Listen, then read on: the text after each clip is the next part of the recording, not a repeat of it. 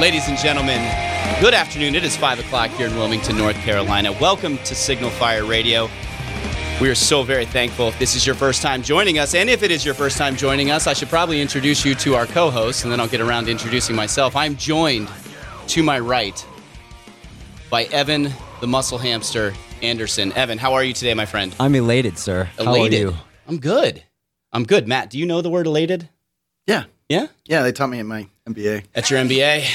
the only one here who has an MBA is Matt Mylott, who is on my left. Matt, how are you today, sir? I'm fabulous. Good. Stoked to be here.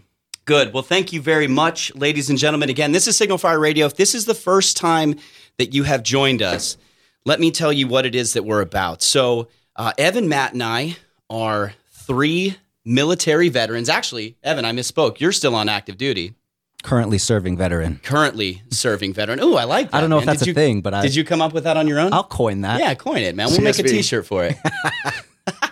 um, and uh, what we do, what we're about, is showing our community at large that active duty military and veterans are a community, are a microcosm that can be looked at as aspirational, as leaders, as somebody, as a group of people who can who can come together and can show courage, moral courage that can help us in our communities at large. That's why we named it Signal Fire because we believe individuals have the capacity to do great things, to do the right thing, and uh, we just think, you know, as a group of veterans, we're uniquely positioned to be able to do that.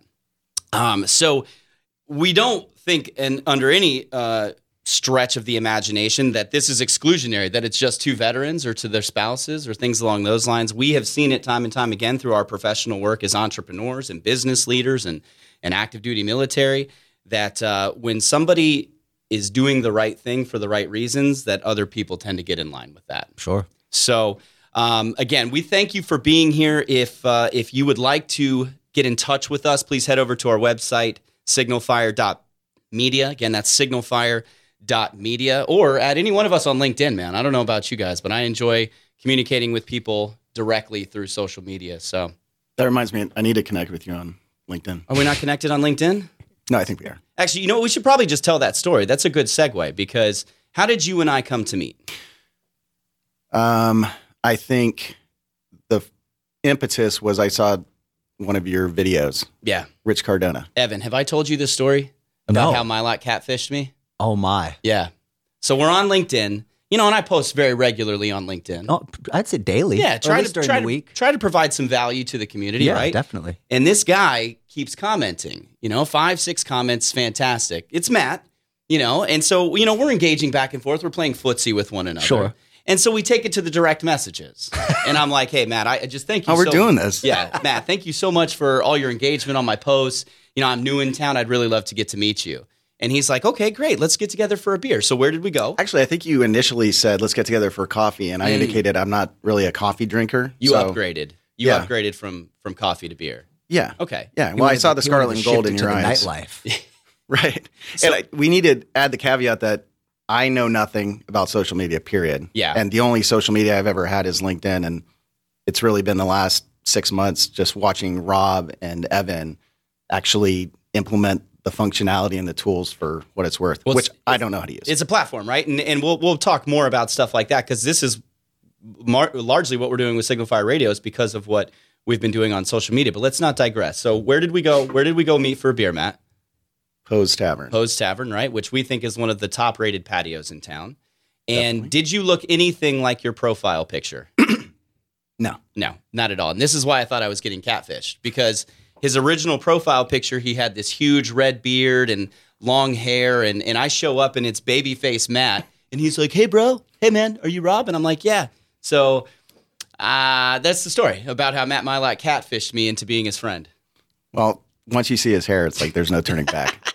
like close with and destroy. Yes, yes, yes. So, um, so yeah, we actually all got brought together through social media. Yeah. that's kind of what set up this this platform for us to be able to talk about important issues as you transition from military service. And the one that we're going to discuss today, and we have, I'm so excited about this guest, Evan, and you brought the guest to us. So I'm going to let you talk about, introduce him.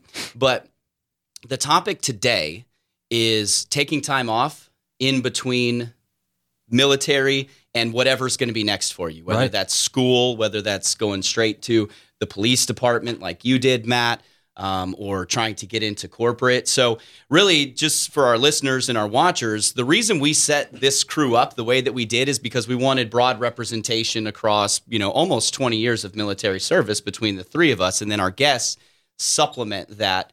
Um, you know, Pat Fensom, our guest today, did 31 years in the Army. More than all of us. Yeah, more than all of us combined. put yeah, together. yeah. So he's going to tell us some amazing stories from his past. But you know, we wanted Evan to be a part of the show because you're on active duty and you're thinking about transitioning. Right. And Matt, you and I, we transitioned completely differently. So with the three of us and our guests, we just want to bring perspective and raw data, I guess, from our own anecdotes a- about life that hopefully can assist the next generation of people that are going to go through what you're going through right now. Evan. Right. That's the idea. Yeah. that it's it's a terrifying process. Yeah. And as early as you start your preparation, um, you know, you got to plan for Murphy. Yeah. And and that is that if something can go wrong, it, it most likely will. And maybe maybe that's because you're thinking about it, and maybe that's because things are never destined to turn out the way you originally planned. But it helps. It helps to have friends, and it helps to have resources, and it helps to have outlets. And um, I, I really think that we can provide that to a lot of people. I agree with you. I agree with you. So, Mylot, we're going to start with you. Okay. Because we were talking before the show. Yep. You and I transitioned very differently. You didn't take a break. You went straight into the next thing. Start us from you you know you graduate from OCS and you know just tell us that story. Yeah, so I went through the commissioning program um, after finishing up my undergrad. Well, through my last two years at UNC Wilmington, um, had an air contract to go in and, and become an aviator in the Marine Corps. Um, and it should be mentioned, I was enlisted, prior enlisted. Um, so when you get an air contract, at least in the Marine Corps, you have to commission uh, prior to being 27 years old in six months. When I was commissioning, I was going to be 27 year olds and 27 year old and eight months. So I had to get what's called an age waiver, saying even though he exceeds the maximum age, he's good to go. I don't mean to interrupt you, but you we had to give you an age waiver to be on this show too because Yeah, mention should be made that I am 10 years older than Evan. there will be lots of old jokes. I have to teach him what emojis are. yeah. Sorry, Matt. Please continue. Oh God. Um, yeah. So I got an age waiver, and um, you know, because of my time in the Marine Corps, I had a, a network of, of close brothers um, that were still serving. Um, one of my closest brothers, uh, uh, his name's Paul Sock, very close friend of mine. Um, he was a, a warrior, um, and uh, he went he went to Annapolis. And um, anyways, when I was at OCS, he was my staff platoon commander. So he was the actual captain that was overseeing, you know, our training.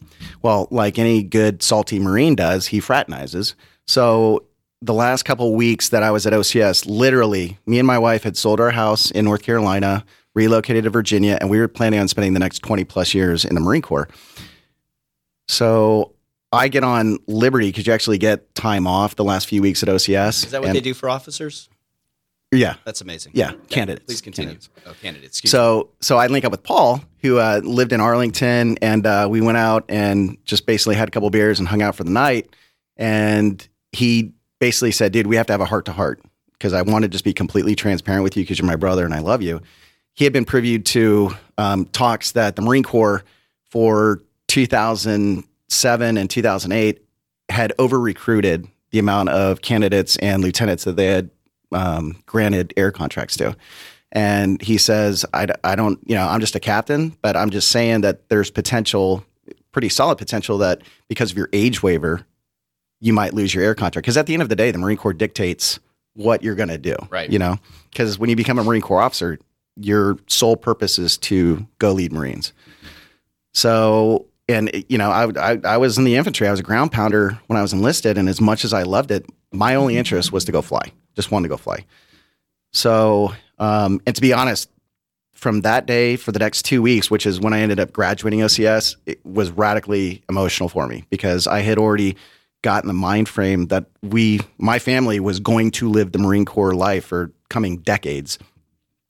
So I had a conversation with uh, with my wife the last weekend um, that I had Liberty prior to graduation, and um, it was a decision I had to make because after you commission, it's like you're in. You know, it's not like you can just jump ship and punch out. It's we're we're committed, and spent some time praying and just trying to resonate with like, you know, what is the why and what is most important at the end of the day, which it's it's going to be my family. Right. And long story short, I made the decision to to basically finish out OCS and to just walk away from my commission. Which now, had had Ryan or Reagan been born yet? Ryan was six months old. Okay, all right. So just to paint the picture, um, you aren't going to get what you want to do in the Marine Corps. Uh, you have a wife. You have your first daughter. You guys have sold the house in North Carolina, so you're mobile. So at least that part of it Right. was good. Um, but you're not going to you're not going to continue going forward with Marine Corps. What happened after that? So in that same conversation, the weekend prior to graduation, when I was on the phone with my wife, we decided then and there in a 30 minute conversation, we're walking away from this opportunity and we're we're doing the civilian life. Fortunately, I had the flexibility of my wife being an RN, so transferable career anywhere. Um, and we said, well, let's try moving back to California. My my wife is from Virginia, so she had never lived on the West Coast. She had never lived actually anywhere outside of Virginia, North Carolina. So overnight, we make the decision, and it was it was I, I can't even explain how difficult of a decision it was. I mean, I was lying in my rack at night, just tears going down my eyes.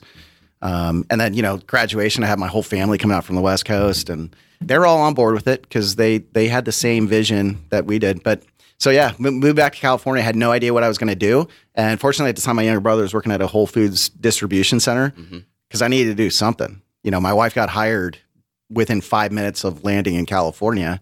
Um, so you know, I spent about four months trying to figure out what I'm doing. I was actually um, in final interviews for a job with Hewlett Packard in their international business office. But at the same time, I was completely terrified because it's just like corporate. What? Like, I don't understand any of this. I didn't have a business background or education. Um, and then, you know, after a few months, I, I was having very fluid communication with some of my close buddies from the Marine Corps who had transitioned into law enforcement. And uh, that was kind of just another decision that I, I said, you know what, I'm going to put this corporate opportunity off for a while and let me go do something that I know how to do, you know, Yeah. tactical So- work. yeah. So so uh, we're going to be up against break here in a minute. So in in you know a minute, minute and a half, uh, and we're going to hear from Pat, our guest, who I think just made the most amazing like spirit journey I've ever read about. Oh, for sure. from his blog. Um, and and we're going to tell you guys about that to kind of give you the other side of what this looks like. But Matt, in you know what, you- a ton of rush decisions. You had 30 minutes to transition, where Evan's been working for 30 months on getting out of the army. what what Feels like effect did that have on you and your family? Um, honestly, I, I at least what was going on inside me, it was atrocious. Mhm. It was atrocious because you know I had been operating for years. That no, I'm going to be in the Marine Corps for 20 years. I don't have to worry about anything else. Yeah. you know, it's like I know the Marine Corps. I don't have to learn it. And then all of a sudden, I'm in the the civilian sector, and it was terrifying because I I didn't know how to apply for a job. I didn't know anything Right. about anything outside the Marine Corps, and it was terrifying. And it it really reflected in my relationship with my wife. Um, and it it started a very painful struggle for at least the foreseeable few years in front of me that I didn't really expect. Hey man, appreciate you sharing that. You part of part of uh, what our foundational belief system with Signal Fire is based on is the book Struggle Well, which uh, is written by Ken Falke, and uh, you know he's got a five step process to to post traumatic growth is what he calls it. PTG. PTG, man. We don't focus on PTSD, we focus on PTG here. And, you know, the five steps is educate and disclose. And so talking about That's these only two. things, I know I'm not going to give you the rest of them all at You have once. to That's read a pro- it. That's a professional radio tease because on the back end of this break, we're going to introduce our guest, Pat Fensom, who is a retired command sergeant major, 31 years now, performance consultant, and I think one of the best storytellers we've come into contact with, Evan. I'm I'm so stoked just to hear him. All right, so and for you do not go anywhere because when we come back, we're going to have our guest Pat on, and uh, we're going to explore the other side of this. Welcome back to Signal Fire Radio, ladies and gentlemen. We have to play some Southern Californian reggae for Matt because if we do too much punk rock or we do too much, you know, high energy rock music, Matt's not a fan. Don't forget to use our hashtag of the day, hashtag Matt hates punk rock, or the alternative hashtag Matt loves reggae. We are joined today uh, by Pat Fensom. Pat, thank you so much for being here. We are so excited to talk to you. Uh, it's good to be here. I appreciate the invite. Yeah. So, quick bio on Fat, on, on Pat. Uh, 31 years in the army. A lot of it was special forces, 26 of those years, yes. and then and then you decided to do something that I think is just critical. Uh, and that was after you got out, you decompressed a little bit. Sure. You went and did something from your blog, White White Belt Mindset, that you always wanted to go do. Tell us a little bit about that. Okay, Rob. So uh, I, I think I wanted to preface that episode with how I set some conditions Okay. for that. As I was transitioning um, after 31 years, I knew it was my time. You kind of know when it's your time to get out. And so I had to figure out what my next chapter was going to look like. I knew for me, I didn't have to identify that next chapter, black and white, bold, underscored. This is going to be it. You know, I gave myself some grace, but I wanted that adventure. And so, uh, in preparing for that mindset, I started asking folks around me, my subordinates, to call me by my name, Pat. Mm. Very difficult thing to do in a military organization because of the rank I held. They're used to calling me sergeant major, this or that. But I would ask them, call me Pat. And it was for this reason it was to set my mental state to be ready for my transition and to be Pat. And in becoming Pat again and not expecting the you know the respect or the protocols that come with certain ranks, it led me into this journey, this next chapter of my life. And part of figuring out who Pat was after 31 years and being a Green Beret and doing this and that, um, I had to go back to my roots.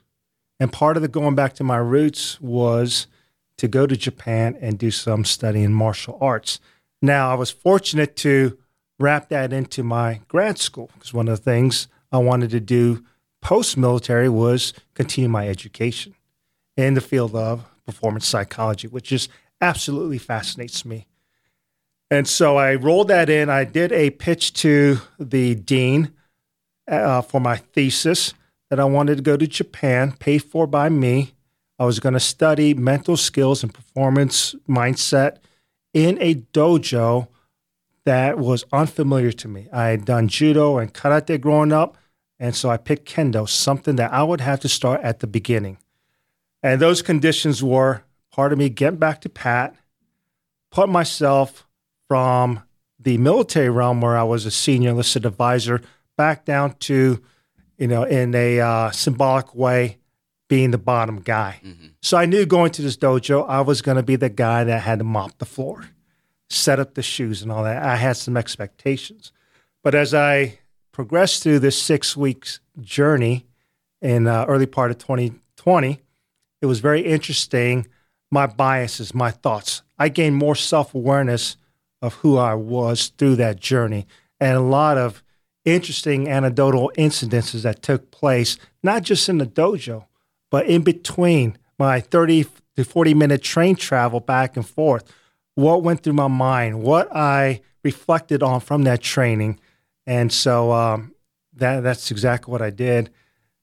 Yeah, I think I want to hear about some of these anecdotes straight from you because you know I read the blog as soon as you sent it to me after Evan connected. I was just enthralled with it. And so the first one, so you do speak Japanese. I do. So so the language barrier wasn't going to be an issue for you. But from my understanding, where you went in Japan, you had no understanding of the neighborhood. You kind of went with a ticket and a whim, right? Right, right. So tell us a little bit about Sure. that. Just, I mean, just you know, throwing caution to the wind. Yeah, yeah. So my goal was here in the States, as I was planning this out, I had a start date, I had an end date, I had a ticket, and I had sent several emails to different dojos asking for a letter of acceptance or, hey, they would take me in to be a student for these conditions, six weeks. I got no responses, zero, nothing, email, no faxes. And so I told my wife, hey, I'm still going. The ticket's bought. Yeah. I'm going to train. I will figure this out. And part of those conditions were that I wanted to stay in a neighborhood that was not part of the tourist areas. So I got Airbnb, and I'll tell you, brother, that the room I had in this Airbnb was smaller than any room I had in Afghanistan. I could touch both walls. And so that was another thing for me where, you know, I got decent living here in the States. Yeah. I got a pretty decent house. Um, but I'm now in Tokyo on a third floor with the room that's what most people would consider a closet and no, you know, a very thin mattress. And in my mind, I was like, you know, I've, I've been there, done that before. Right. I slept on ground, cold, whatever. But I'm paying for this, and I'm going to be training hard, and my body needs something to sleep on. Uh, and but that was just one of several problem sets before I got into the dojo because I had, at this point had not been accepted. So I got there on a Sunday. I wanted to start training on a Wednesday. That was my goal. So Monday and Tuesday was going to be area familiarization. I was going to check out the routes, what the area close by looked like, where I was going to eat, but on top of that, where the dojos were. And I had planned all this out, mapped it all out. So I went to several dojos and they gave me the no. Um, worry started setting in. Like, man, because I, you know, I'm a confident guy. Right. I knew if I showed up at the doorstep of the first dojo, they're going to accept me. That was not the case. Second one, no, nothing. I went to the third one. They didn't even answer to the door. Come to find out later, nobody was home. And so I'm going back to this small um, closet space of a room and trying to figure out what is my next course of action. I'm going to go back to that original dojo because I picked that. That was number one on my list. This was the one that nobody answered. So is this like a cultural thing? Because I mean, I, I'm all my experiences here in the U.S. and you can just walk into Yeah. a karate stadium. Yes and no. Some of the modern schools, but it is proper courtesy and respect. And sometimes, if you're only going to come there for a short duration, they have the liberty to say, no, we're not going to take you in unless you're going to commit to six months to Yeah. a year. In fact, one school wanted foreign visitors to be there for a year before they would accept them in. So came Wednesday, I had all my gear, and I went to the dojo that never answered the door. I stood outside, came out of the subway. It's cold, January. It started snowing, and there I am, an hour early, knocking on the door. Nobody's answering. I'm like, man, this really sucks. and so I knocked on it again, and you know, I said, well, they advertised they're going to start training in 30 minutes. Surely somebody's going to show up. As I'm waiting on the second floor, windows op- opens up, and a guy speaks in Japanese. So there I am in a street, small street. I bow to him, and I introduce myself. And it was it took me back to some training I went through in 1990, meeting the G chief or the guerrilla chief in a training event where I had to get access into his area Right. his home. I had to humble myself. And so I bow, I speak to him in Japanese. He realizes that I'm not a Japanese citizen, that he asks me if I'm from the States. I, I respond, yes. And he starts speaking in broken English. And he says, tells me to come back at 30 minutes and then we'll talk. So I'm out sitting outside on a bench, cold, snowing. He didn't even invite you in. No, no. Dude, this is like a classic martial arts movie. Yeah, it is. It really right, is, yeah. Right. I, I reflected on that afterwards. So then about 15 minutes passes by and he opens the door, brings me in to the second floor, which is his house. So the first floor is his dojo, the second floor is his house. And we start talking. I find out that he had tried to set up some schools in the States in the 50s and 60s. That's why he spoke some English. Between his broken English and my, you know, grasp of Japanese, we were able to communicate effectively. And that started my six week journey training in his dojo. And it was a phenomenal experience. I still reflect upon it this day. I think from it, it's going to be a life, a lifetime of lessons for me. So so you he invites you in, you train that day. Your first day is that day. that day. What is what is that first day of training where uh, a special forces command sergeant major, you're a big dude. Um, and Massive in Japan. yeah, yeah, massive in Japan. Um, what was that like? Because this is a new discipline for you, right? Sure. You hadn't studied Brand that. What, what, tell us about that uncomfort. So there was there was a lot of I did I intentionally didn't even practice putting on the uniform and the armor correctly. A lot of YouTube videos. Mm-hmm. I remember being here in the States and I turned on YouTube and I said, I made a decision. I'm not going to learn this. I'm going to make, I'm going to set the conditions for me to go brand new as if I'm coming off the street in Japan. So even getting dressed up in the dressing area, these guys are looking at me with strange looks. One guy finally approaches me and starts showing me how to put on the gear correctly. And so, you know, really starting to build rapport there. They're they're understanding I'm brand new. Right. I mean, I'm fresh. Uh, I knew enough to go into a dojo where to stand. I've been in dojos plenty, plenty of times, and uh, I was just going to give hundred percent. That's that's always been my mindset. Um, there's going to be a lot of things I don't know, but I will pick up quickly. And I'm here to learn. I'm, I'm doing my thesis on mental skills, mental conditioning, and I'm also here to learn more about me. Nobody knew I was a sergeant major. I intentionally said, uh, did not disclose that, that I was in the military or anything. Um, and that's how I wanted to be known as Pat. So we started training, of course. Slow is smooth, smooth is fast is a common saying in the military. For me, that day, slow was not smooth, and smooth was ugly. Uh, you know, just raising my arm. I have some athletic skills in baseball and all that, but hitting with the shinai or the bamboo sword, uh, a lot of weight distribution, and you know, it's not big muscle movement. It's very finesse. 130 pound guys coming across in split second and crack you on the head. And my re- my re- response is, I could hit you harder, and I'm going to do it. But as I make that move, because I'm using big muscle groups, they've already got three shots on me before Right. I even make that move. You know, so it's a lot of not just physical conditioning, learning these skills, but it was a lot of mental stuff for me, and that's exactly what I signed up for. Yeah.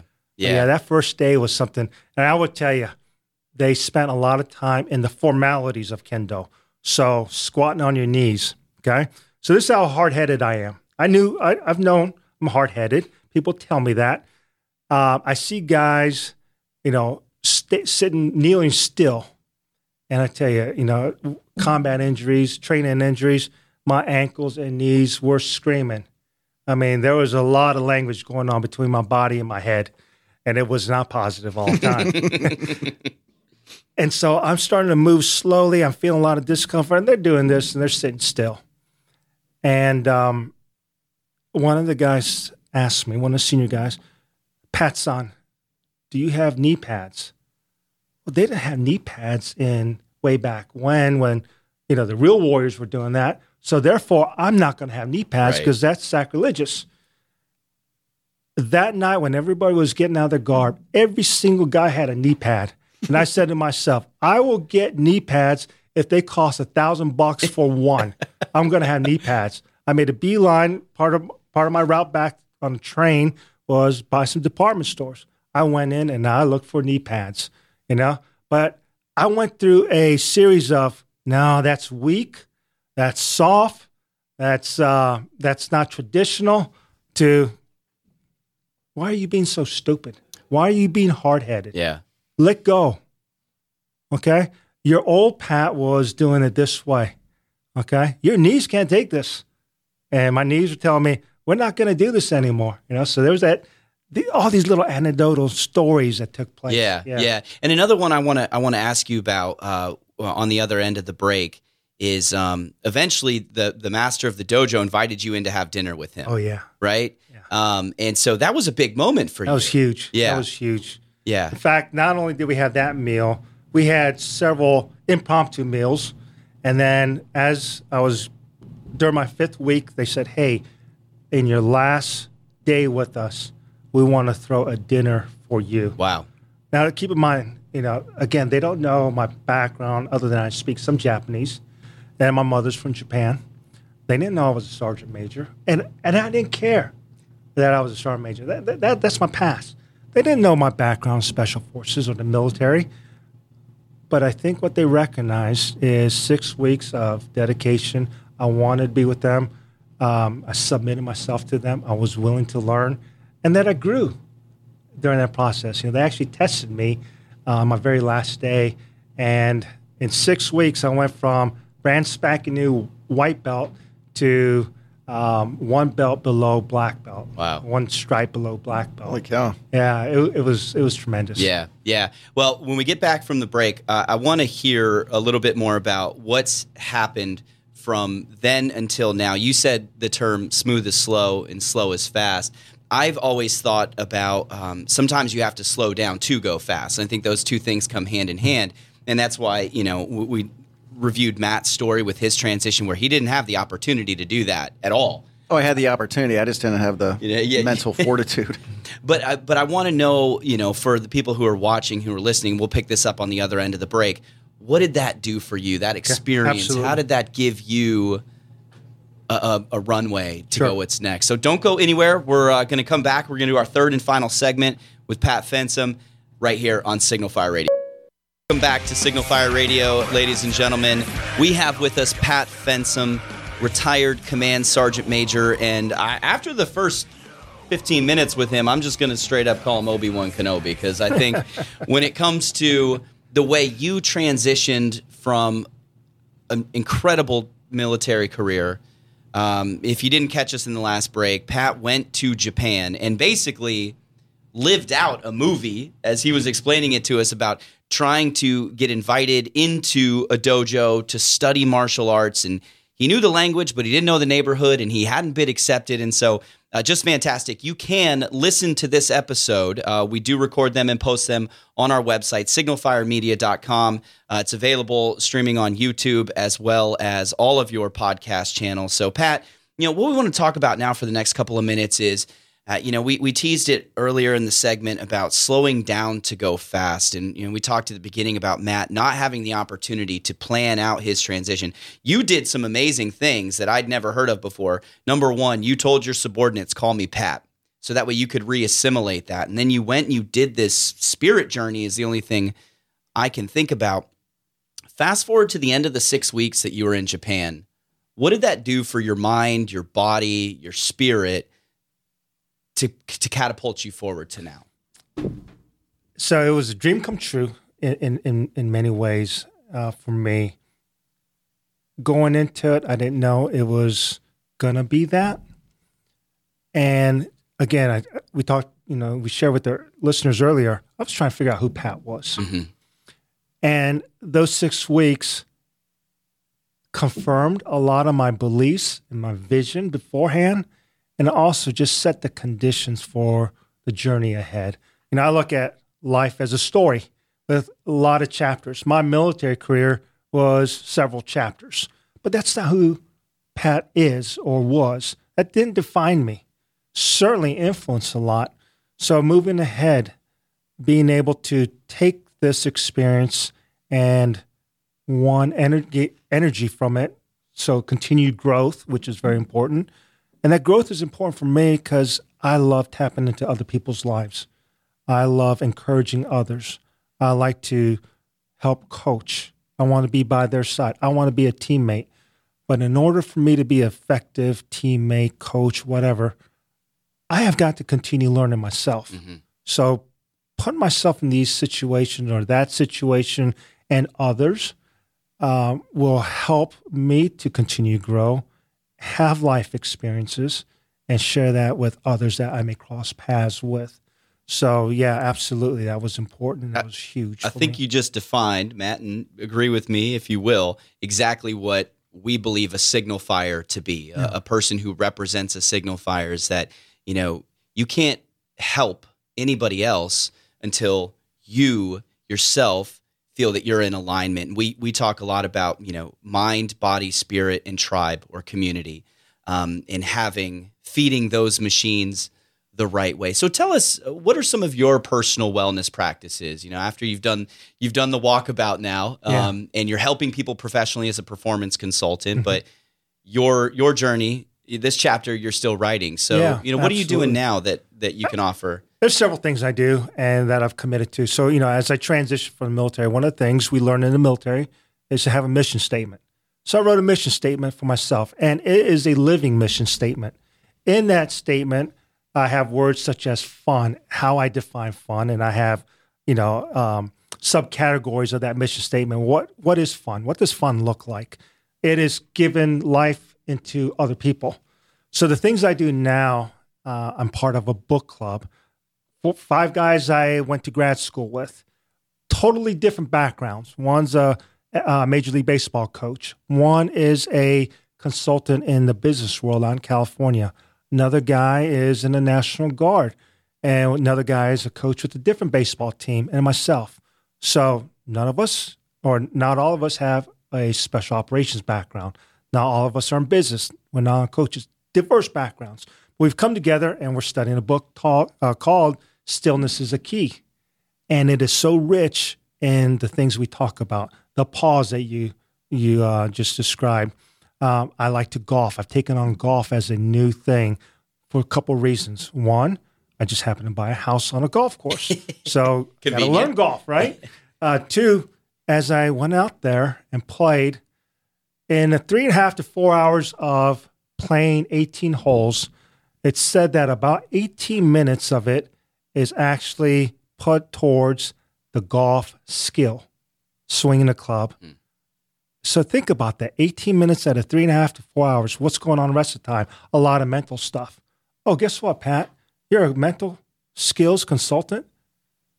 What are you doing out there? What are you thinking about? How are you bettering yourself? How are you approaching each shot? How are you leaving each shot? So that's another method. That's my my time, me time. Then I have my time with the guys uh, in this book club. And then, of course, I still uh, find myself involved with uh, the military. I I uh, volunteer with the Green Beret Foundation to help guys making the transition from the military and uh, dealing with some struggles in life, whether it's post combat struggles, transitioning struggles, and uh, just just life in itself. So I- I, I do you know a combination of pay consulting that I do, uh, pro bono consulting in some cases, and then volunteer uh, assistance with the uh, Green Beret Foundation. Matt, you remember how I told you uh, I would give you the other three steps in the process of from struggle well? Yes. What were the first two? Do you remember? Hashtag Matt doesn't remember. Educate, disclose. And then step three is to regulate. Step four is to write your new story. And then step five is acts of service. Sure. It sounds to me like what you just described, your life after the six week journey in Japan, is a combination of all of those things. Do you find that that is aligning with who you want to be as you move into this next chapter of your life? Hundred percent, hundred percent. You know, the blog that, that I sent to you, White Belt Mindset.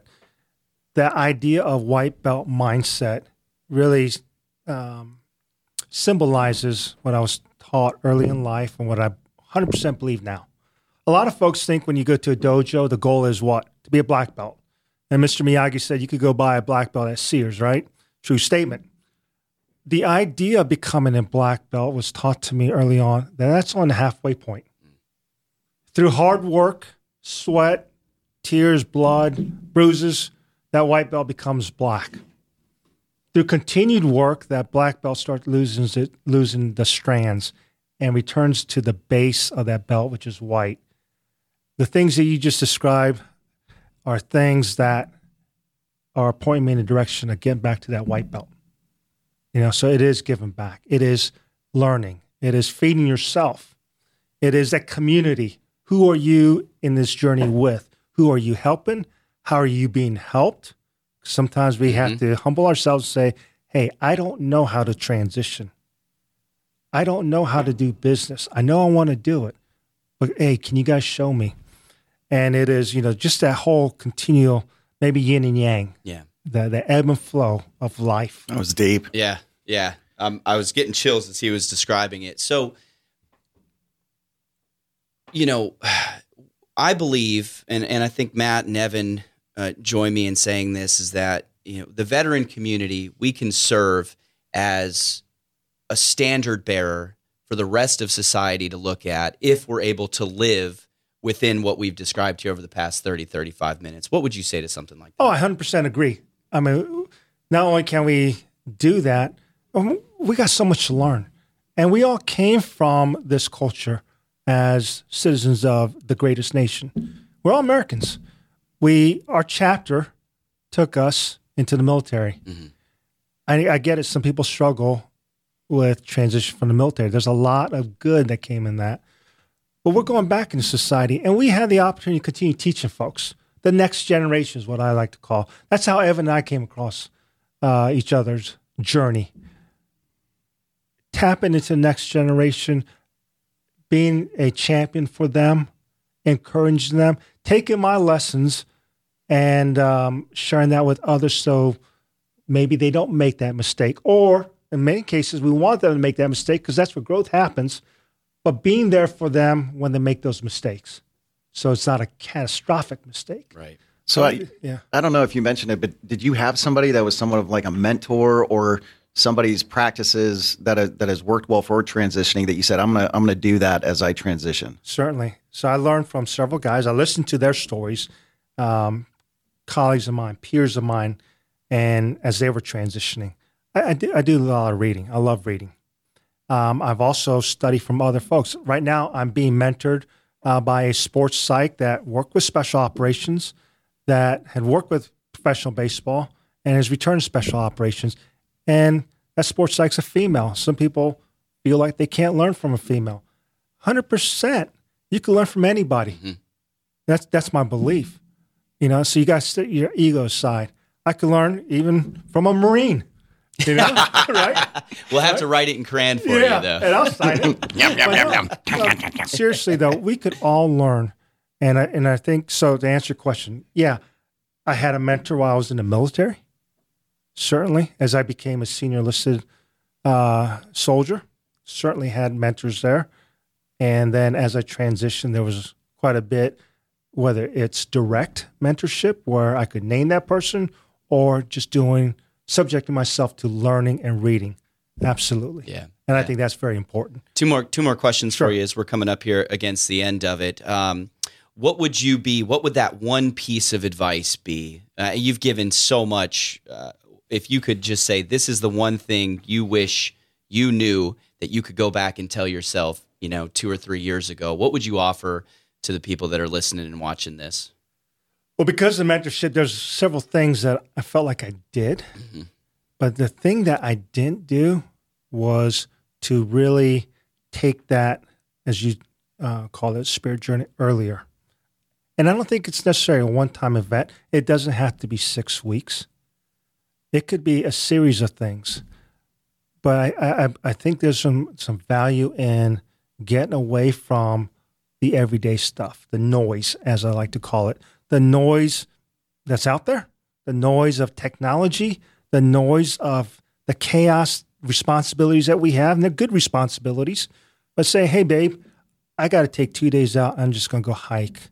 And I'm just going to pause on this rock or this hilltop and think about journaling. I wish I had journaled more in preparing for this because then I could look back and still and, and look back and quantify some things or say, you know what, I messed up here and I didn't do that. I'm learning the art of journaling more now than I did back then. Um, I used to, you know, kind of in a prideful way say to myself, I'll remember a lot of that. And guess what? I don't. But having that journal would probably be something I could reference back to and help me stay on that course. You know, when we do land nav, we got to do a long movement.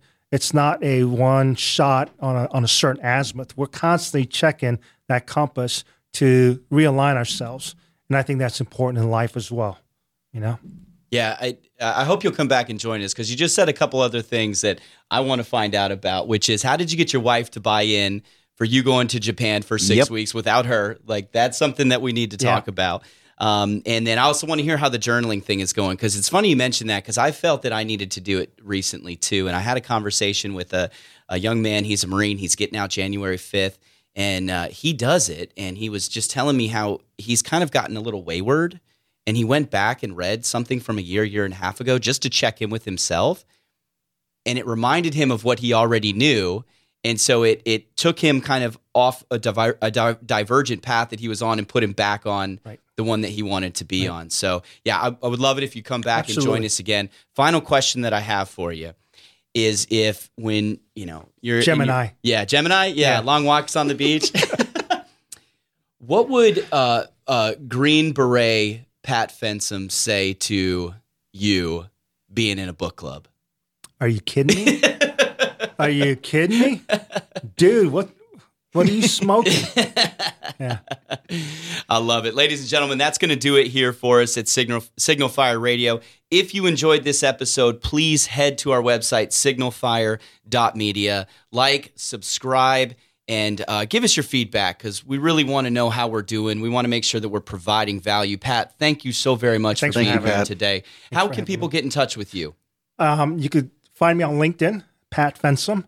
Uh, certainly my blog, whitebeltmindset.com. Those are two places you can certainly find me. Pat, thank you so much. On behalf of my good friends, Evan the Muscle Hamster, Anderson, and Matt, hashtag hates punk rock, my lot. We thank you so very much for being here. Check us out next Monday from 6 to 7. We'll be back here with another great guest to continue the conversation and to keep moving the signal fire forward. Thank you so very much for being here.